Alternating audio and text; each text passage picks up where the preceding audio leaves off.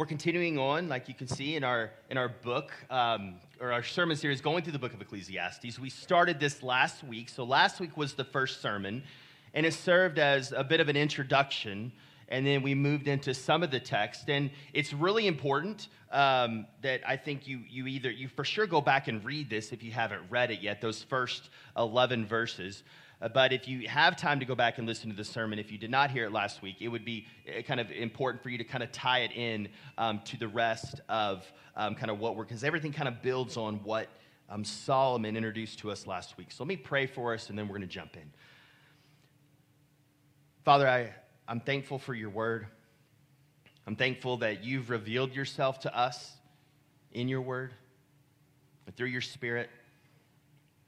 And we don't have to come into this place and try to figure out something to say or being overly creative. We can trust that we can start with your word and your, your revelation of yourself to us, and we can build on that. And we're so thankful for that. We, we're so thankful that that gives us confidence in this room when we open your word and we sing your songs and we pray the prayers, that they are centered on your word, and that is your revelation to us. You're revealing yourself to us. And we're thankful for that. And I pray this morning as we look at your word that you would change us. You would change our minds and our hearts and change the way we live when we leave this place. And above all, I pray that your son would be lifted up and you would be glorified and your spirit would move. We love you and we love your son. It's in his name we pray. Amen. Alexander de Tocqueville was a French politician, and he was traveling to America in 1831, almost 200 years ago. And while he was in America, he kind of was writing a book, working on a book, and he says, said about the Western world this at the time, including America. He said, There is a strange melancholy that haunts the inhabitants.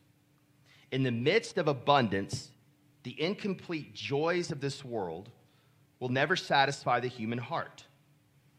And it seems like nothing has changed in the last 200 years or so, right? If we look around. God has given us such a great abundance of, of things, of gifts that we have all around us, yet we, found, we find it so difficult to be satisfied. So difficult. A great example of this is, is NFL superstar Tom Brady, right? Tom Brady. By the age of 30, he had three Super Bowl rings. Um, at the time, ranking him as one of the best quarterbacks of all time, and he's now considered our, probably the greatest quarterback of all time. He had a multi-million dollar contract, numerous endorsements, good looks, supermodel wife, a franchise built around him. And despite all those accomplishments, he said something in an inter- interview with 60 Minutes in 2005. So this is when he was 30. He says this. Brady says, "Why why do I have 3 Super Bowl rings and still think there is something greater out there for me?" I mean, maybe a lot of people would say, "Hey man, this is what it is. I reached my goal, my dream, my life. Me, I think, God, it's got to be something more than this. I mean, this isn't. This, is, this can't be what it's all cracked up to be. Kind of saying it to the interviewer. The interviewer says, What's the answer then? And Brady, with a pause, says, I wish I knew. And it's safe to say this guy, above all other guys, had more than you or I do in a, in a worldly sense hundreds of thousands of people wanting to be like him, wearing his jersey. Every Sunday, 80,000 people filling a stadium with him as a focal point, basically worshiping him and watching him play, and then having a statue built from him outside the stadium. And what does he say? Uh, with all of this stuff, this can't be it. Really? Can't, can't, like, is this it? That's in a sense what Brady's saying. And last week in this book, in the first chapter, we saw that at the core of our human condition is our inability to accept things as they really are. And it frustrates us. It angers us. And in that frustration, we numb ourselves, we distract ourselves, we fall into just a pit of despair, throwing our hands up, saying, Well, then this isn't worth it then. Like, well, I mean, whatever, kind of a nihilistic way of looking at the world. We looked at those three things last week ways to respond, ways we respond in this frustration. And King Solomon, the author of Ecclesiastes, wants to take us on a journey through this quest he is on um, to, to try to figure life out. Just trying to figure it out.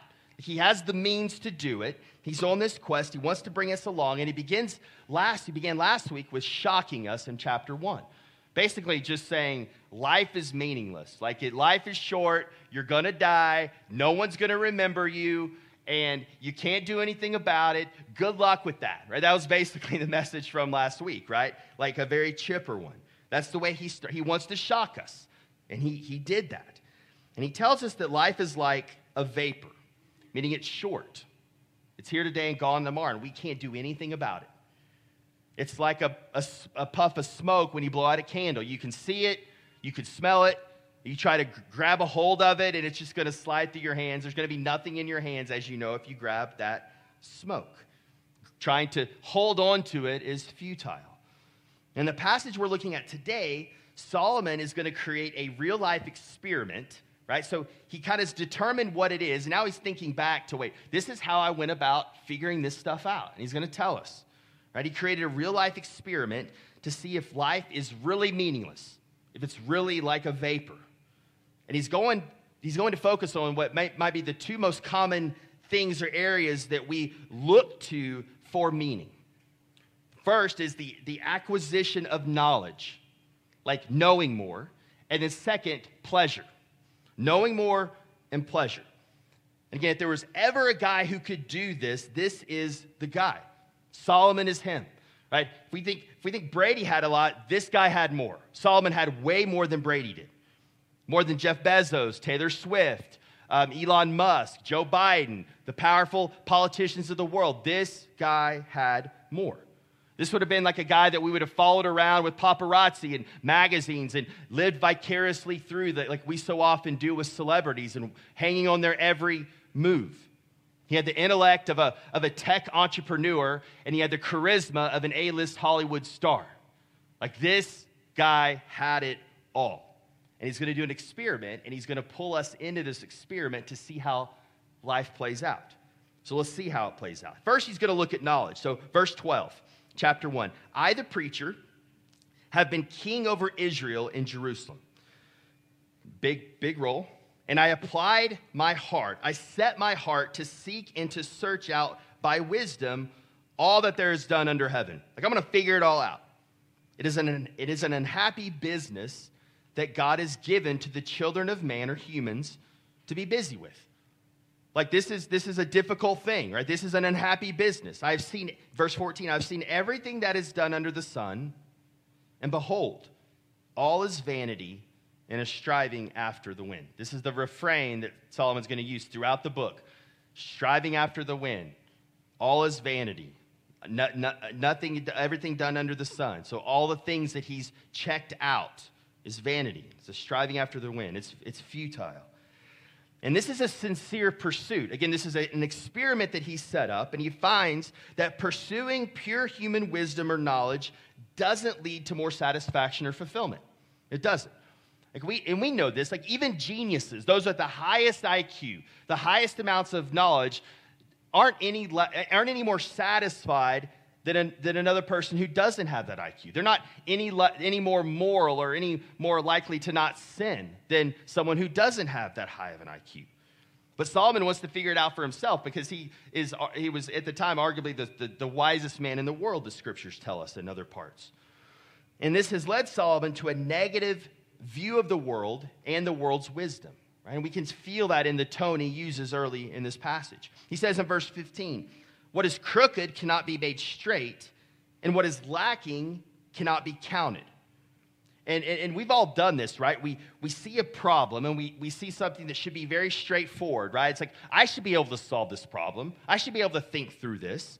And we get frustrated when our, when our solution to that problem doesn't, isn't heard, doesn't work, we're, we do not have the power to implement it, whatever it is, we, we get frustrated because we don't have the knowledge, we don't have the ability to solve the world's problems. Crooked, crooked things cannot be made straight. Verse 16, he says, I said in my heart, again, it's in his heart, it's deep. I have acquired great wisdom. Like I have it, surpassing all who were over Jerusalem before me. I'm the greatest king, knowledge wise, and my heart has had great experience of wisdom and knowledge. And I applied my heart to know wisdom and to know madness and folly I perceive that this is also but a striving after the wind. Verse 18 For in much wisdom is much vexation, and he who increases knowledge increases sorrow. It's interesting in verse 17, you'll see that it says, he I, And I applied my heart to know wisdom, and we've seen that. And then he says, And to know madness and folly. So he's looking at the two extremes. Like I've, I've pursued wisdom, like great worldly secular wisdom, like the wisdom of the world. I pursued, but then I've also, because I didn't feel like that was working, I moved over and tried uh, folly. He says madness. Like I, he almost went to the other side. He's like, if this doesn't work, I'm just going to pursue foolishness.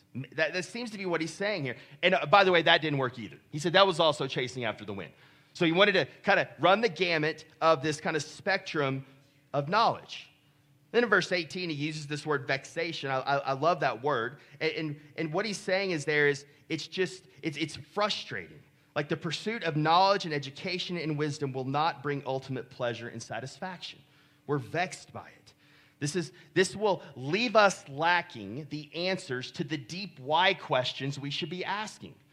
Right? If we, if we just pursue kind of human knowledge, it's not going to go deep enough to help us understand what we were made for? Why, why is there pain in the world? Why is there so much good in the world? These things are difficult to grasp with just human knowledge. And, and here, here's an example, right?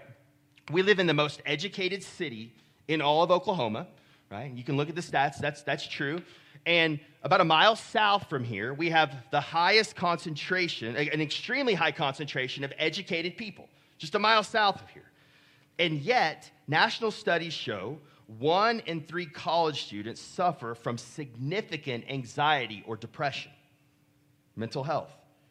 And that's just those who've been diagnosed or actually have offered up that knowledge in, in surveys. It's, it's, it's rough and it's not getting better. And if you talk to faculty and campus leaders at OU, they will tell you that's at least that high and probably higher. It's a problem on the college campuses all over the country, and we're not any different.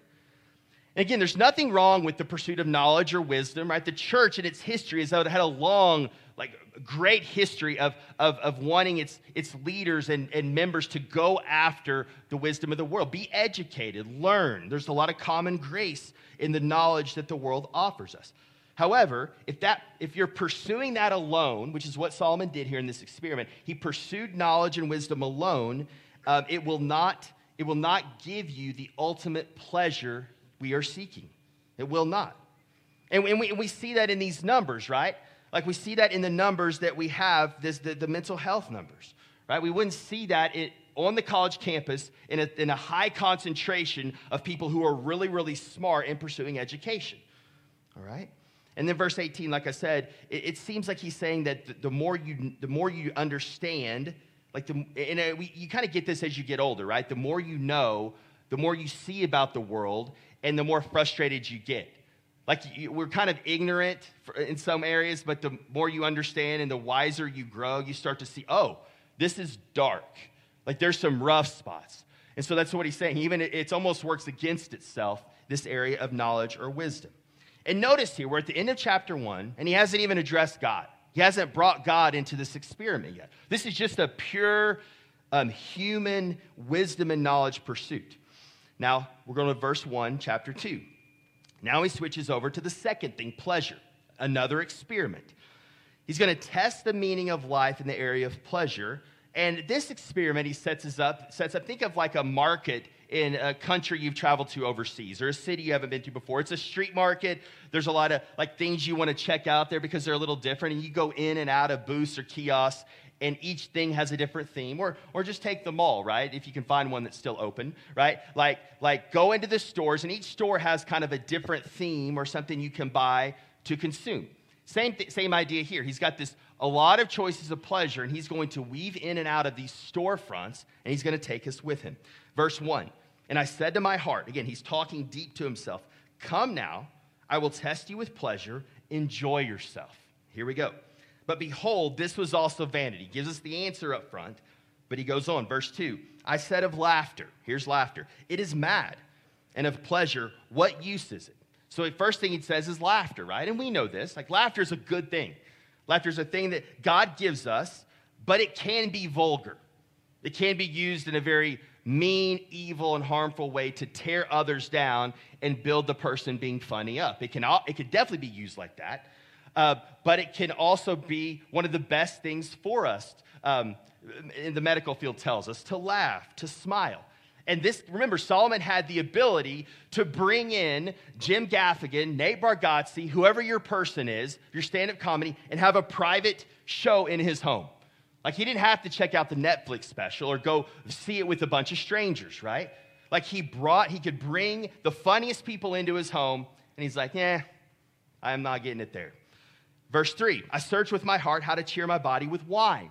Here he goes with alcohol. My heart still guiding me with wisdom. So again, he, he's still completely aware of what he's doing here. He's, my heart's guiding with me wisdom and how to lay hold of on folly till I might see what was good for the children of man to do under the heaven during the few days of their life. So, once again, this is a measured pursuit of pursuing alcohol.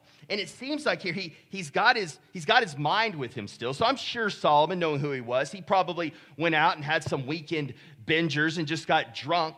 But I think he also pursued kind of probably in, in his king world of his some, some high, higher class wine tasting, some, some appreciation of higher liquors on the other extreme, right? And he found that both didn't give him what he wanted. Whether he like he he, he kind of focused on alcohol over here, focused alcohol on over, it didn't matter. Alcohol was not the answer, right? And alcohol, in and of itself, once again, kind of like laughter, is not bad, right? Knowing that it comes from God, I personally believe that there's space to enjoy it in the context of of friends and, and a way to honor God with those two things. But obviously, there's wisdom that must be brought to this. It can be addictive, and there's lots of people all over the place that struggle having a past with alcohol, and we need to be smart and wise about that. Um, but again, it's a gift that God gives us, but it can be used to, in, a, in a very, very dark ways. And so Solomon tries, he says, Nope, not there. Verse 4 I made great works.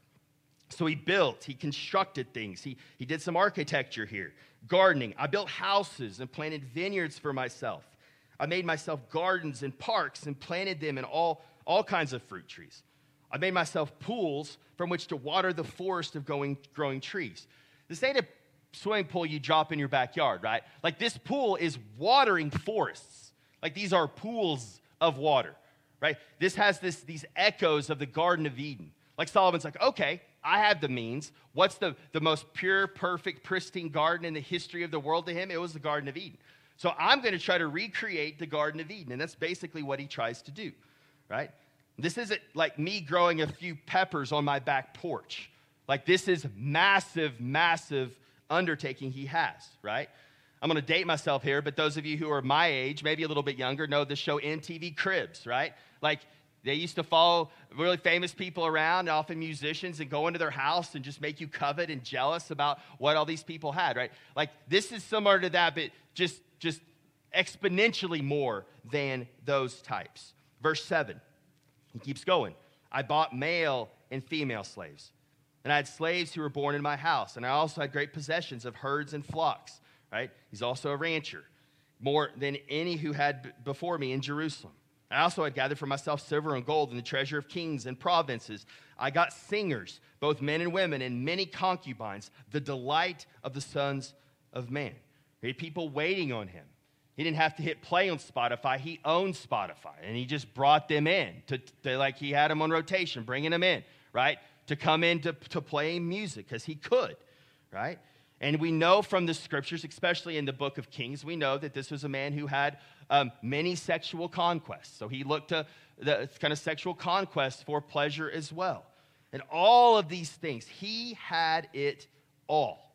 And we can read about those things again in the Old Testament. Verse 9. So I became great and surpassed all who were before me in Jerusalem. Okay, like I was it. Like I was the, the Tom Brady of living, right? Not just a football, of like life. I was the Tom Brady. And my also my wisdom remained with me. So I'm fully conscious, fully aware of this experiment I'm doing, says Solomon. Like I haven't gone crazy. Like I'm, I'm intentionally doing this. And whatever my eyes desired, I did not keep from them. I took it. I kept my heart with, from no pleasure, for my heart found uh, my heart found pleasure in all my toil. Let me read that again to make sure we hear that. I kept my heart from no pleasure, for my heart found pleasure in all my toil. and this was my reward for all my toil. That I considered all that my hands had done, and the toil I had expended in doing it, and behold, all was vanity and the striving after the wind, and there was nothing to be gained under the sun.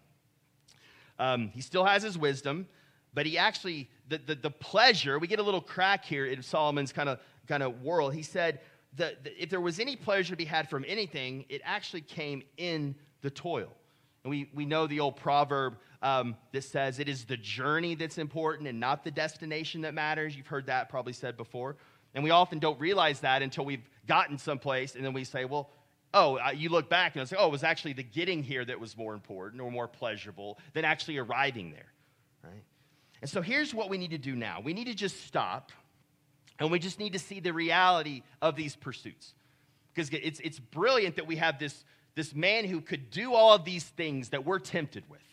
And he could do them all in a set period of time as an experiment, and he has the means to do it. And he's reporting back his findings afterwards, and he says, It didn't work. It's still meaningless. It's all vanity. There's nothing new under the sun. None of this stuff works when you pursue him like he did. The acquisition of knowledge does not guarantee that we have a meaning, meaningful and fulfilled life trying to acquire enough knowledge to be able to solve all the world's problems that come our way is a miserable pursuit. I mentioned mental health earlier, and let's talk about solutions, right? Like if we were just to say, let's, let's pursue this with knowledge, right? Take medicine, for example. Smart researchers have come up with decent medications that may work for a while for people that suffer from things like anxiety and depression, but, but in no way has the magic pill been found. No one has been smart enough to find the magic pill for mental health. Cutting edge research in medicine has never been stronger. Yet the rate of people ending their life as a result of mental, mental illness has never been higher. Explain that, right? Like we have it all at our fingertips, technology, but it's not solving the problem. The problem's getting worse. I'm in favor of obviously medication, people using medication for a set, people, set period of time. Um, and I think medication is a part in the overall fight. Don't hear me say that medication is a good thing. But I think if we like just think we can think our way out of it or come up with enough answers, enough knowledge to solve all of the things, we're greatly mistaken. And the wisest man in the world, the scripture will tell us here, has tried it. Right? Let's take um, take pleasure. Right, the second thing. Solomon has given us a good list. He's tried. Let's take substances like alcohol. It Could be alcohol, could be medication, could be um, whatever it is to, to alter your mind. We know that they can begin to demand, demand more from us. If we can become dependent on these types of things, um, they will eat us alive in dependence if we look to these things for everything. And so I think we just need to step back and, and think for a minute on all of these things. Like we got sexual conquest, we got laughter, we got entertainment, we've got building things, we got possessions, we've got substance abuse. He's tried them all, and he says they don't work. And I think if we were being honest with ourselves, if we have a pastor, maybe we're, we're, we're stuck in one of those things now, we would say, yeah, it's not working. This, it, it, I keep having to do more. And then it stops working. I keep having to do more. Like we can't push our, all of our chips in on these things. And we need, we need to listen to God's word. We need to listen to Solomon here as he tells us these things. And we can identify with the human condition that something is broken and missing inside of us. Something is broken and missing in the world. And this is what ultimately Solomon wants us to grab onto right here. Like something's broken inside of us, something's missing, and the world in and of itself will not give us what we are desiring. It can't satisfy when they are an end in of themselves. The good news is Solomon doesn't always give us answers in this book, right? It can be a depressing book. We talked about that last week because it's dealing in reality. Like this is how the world works. But today's a little bit different. He does give us some answers. And the answer is found down towards the end of chapter 2, verse 24. There is nothing better for a person, so we need to listen to this. Nothing better for a person than that he should eat and drink Okay, that's good. Like those are normal things God gives us. Just eat just food and drink and find enjoyment in his toil. Right? So enjoy these things and find enjoyment in the toil. Find enjoyment in the life, in the life that we live, the reality of the hardness. Right? This also I saw is from the hand of God. For apart from him, who can eat or who can have enjoyment? So there's our answer. First off, we see he makes the turn to God. We have it. He has not mentioned God yet in this passage, he mentions God. And instead of striving after something else, it's almost like he has this posture of receiving. Like now, God comes in as the main character and he's giving him something, he's giving him grace. This apart from him phrase is really, really important. We can't have lasting enjoyment in the gifts God has given us without God himself.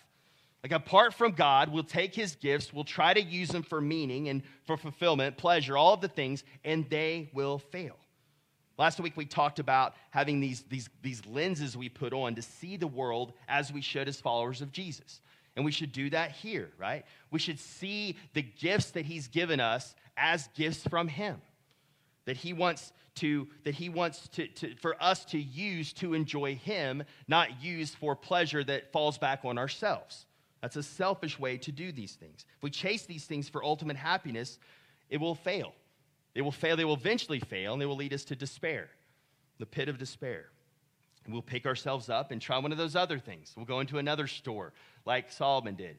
And after a while, that thing is going to fail too. And the cycle will continue unless you put the lenses on and think, how can I glorify God? How can I honor God with the things He's given us? So, pleasure's not the key.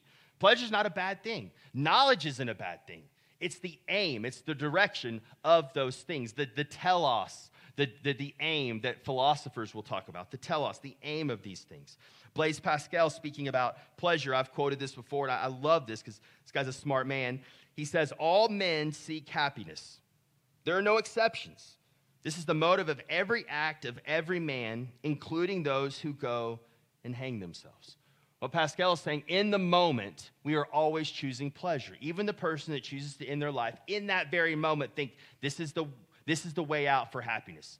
This is the way, this is the, the, the doorway to happiness is, is this particular action. And also notice in this passage how many times Solomon uses I, me, or myself. Like one of those forms of the first person pronoun. I think it's like over 40 times. Right? This, this experiment is all about him. It's taking all the things that God has given him and he's saying, I'm going to use it to maximize my pleasure. I'm going to use it to maximize who I am. He's not worried about God in this experiment, right? He's using him on himself. And he's saying in verse 25 that the key is to remain in him, stay connected to him, understanding we have an identity in Christ. And when we're given something, giving anything in this world, we can take that and use it for ourselves, on ourselves, for our selfish desires, or we can turn back and use it in such a way that it's going to bring glory to God. And we have this dilemma when we're faced with the things God give us, right? And there's usually two camps, right? You have on one end, you kind of have the moralist. The moralist says, be careful about the world, be careful about the world's pleasures, right? Don't, don't have too much pleasure because that's not good, right? So what you end up is building these big walls around your life and trying to play protect, protect yourself from all the bad things that life can bring in. But God actually gave us a lot of those things we're trying to protect ourselves from. Then on the other side, you have what I'll call the hedonist that doesn't even really think about God. This is maybe God gave them to us or not, but I'm just going to use, I'm going to live it up. Life is short. We need to go after it. We need to go after pleasure, go after the stuff, and, you know, die happy. And so there's these, there's these two kind of pitfalls that we can, it's like a tension that we have to navigate. Take, take food, for example, or really any hobby. Let's just take food, right? Most of us enjoy food, right? So on, on one side, you have the people, not necessarily for religious reasons, some though, but even you have the people who are like, you have to be really careful about what you eat, right? We got to know where our food came from. You have to do this and do that and do that. And by the way, you like end up like making this tiny little plate, and there's like three foods you can eat. And there's all these other foods that God made that, that is supposed to hit our taste buds and we're supposed to enjoy. Then you on the other side, you have the hedonistic view of food, right? It's like go after it all no restrictions. Don't think about what it's doing to your body. Don't think about anything else or your health, anything. Just go after what's in front of you. You consume it because it's going to taste good. Like that's the hedonist fruit. So even with food, something that we, we partake in all the time. We can use it for God. God, thank you for this food.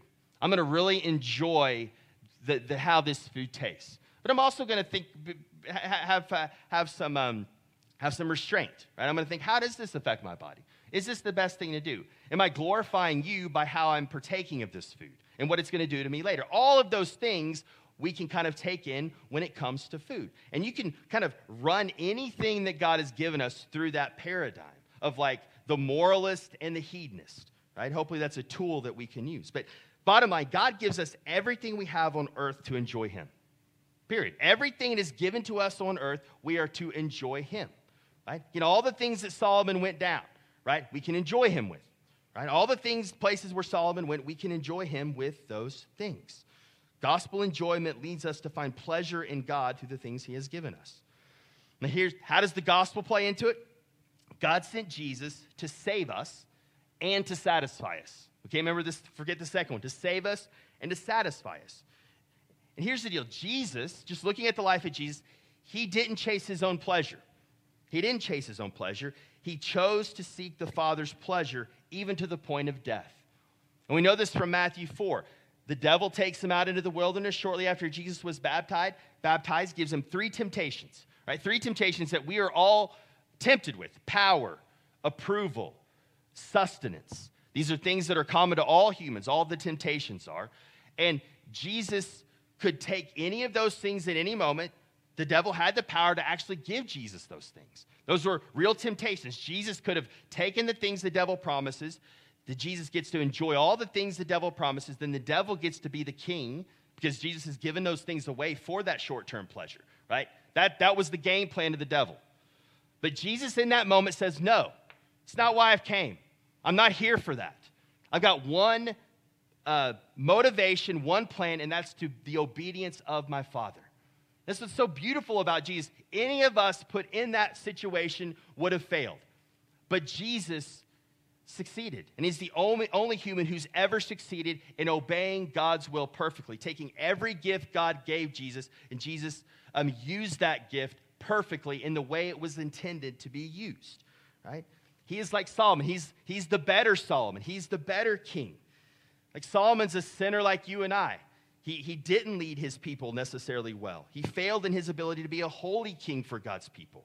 Jesus didn't fail. He's the better, the truer, the greater king. Jesus didn't give in when Solomon gave in. And this is why we can look to Jesus. We can trust Jesus. He's our Savior, but He will also satisfy us in our pursuit of knowing God through the gifts He's given us. Listen to 1 Peter 1 18 through 21. Peter, I think, hits on it here in his, his letter. He says this knowing that you were ransomed or, or kind of bought from the futile ways inherited from your forefathers, not with perishable things as silver and gold, the things that Solomon dealt in, but with the precious blood of Christ, like that of a lamb without blemish or spot. He was perfect again. 20. He was foreknown before the foundation of the world, but was made manifest in the last times for the sake of you, who through him are believers in God, who raised him from the dead and gave him glory, so that your faith and in your hope are in God. Right? Jesus gives us the ability, He gives us the foundation to be able to, to not have to satisfy ourselves with anything the world gives us. We can be satisfied in Him first, that's our foundation. And then all the things God gives us for our enjoyment, we can enjoy those things in freedom because Jesus is our foundation and we won't have to abuse any of these things to get pleasure. We won't have to pursue knowledge for the sake of pursuing knowledge because we, ha- we know God through Jesus, right? Like he's, us, he's given us sexual ethics, so we can follow the sexual ethics in the scriptures that he gives us. So we don't have to, to, to, satisfy our sexual desires in all these other places. He's given us sexual ethics in the scriptures. He's given us ways to, to, to, to love one another through humor and laughter in the scripture. So we don't have to go to um, garbage laughter and garbage comedy to be able to satisfy. See, all of these things can be run through this, this, this, this, um, this rubric of Jesus and to God and the gifts He's given us. One of the most powerful ways we can display our love for God in this world um, to others is to enjoy the things God has given us. We live in a world full of just consumerism and consumption and just let's go all out everywhere. And for us to be able to say yes to those things, but do it in a way where we turn back to God saying, I'm so thankful, God, that you gave me this great tasting food. I'm so thankful, God, that you gave me this job that I get to enjoy and be thankful for, but I don't, ha- I don't have to bow down to the job. It doesn't have to use me and chew me up and spit me out, but I can enjoy the job because I've been given the job by God. See, all of the things that God gives us, we can enjoy Him, and that's attractive. That's, it, it can be attractive to the world. It's unique. It's kind of weird. It's strange, but that's good. It's unique and weird in a way that's attractive, that can cause people to want to know more about our lives. One commentator said, The gifts of God don't make the meaninglessness go away. The gifts of God make this vanity more enjoyable. Speaking of Ecclesiastes, C.S. Lewis says, If I find in myself desires which nothing in this world can satisfy, the only logical explanation is that I was made for another world. So here's what I want you to do one thing, one application point. This week, I want you to take one thing, one hobby, one thing you find pleasure in, and think, how can you use that to honor God and not yourself? Simple, right? Journal, write it down, think about it. How can you use that thing to enjoy God and not just for yourself? It may not, it may just be a very innocent thing. And, and this kind of forces us to ask the question what pleasures am I tempted to take for myself instead of seeking the pleasure for God? This is, I think, part of discipleship, part of growing up in our faith. I want us to imagine if we lived like we were made for another world. Imagine if the pleasures of the world didn't have their claws in us because Jesus' arms were around us. They couldn't get our claws in us because Jesus is there to protect us. Imagine the freedom and joy we would experience if we would take God's gifts and use them to find pleasure in Him rather than use His gifts for selfish pleasure.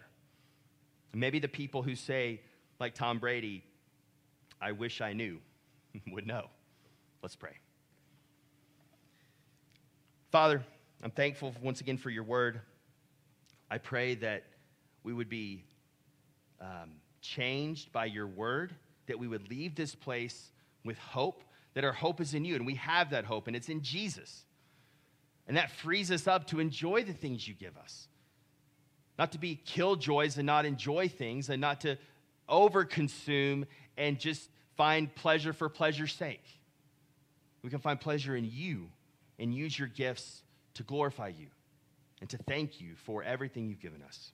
It's in your son's name we pray. Amen.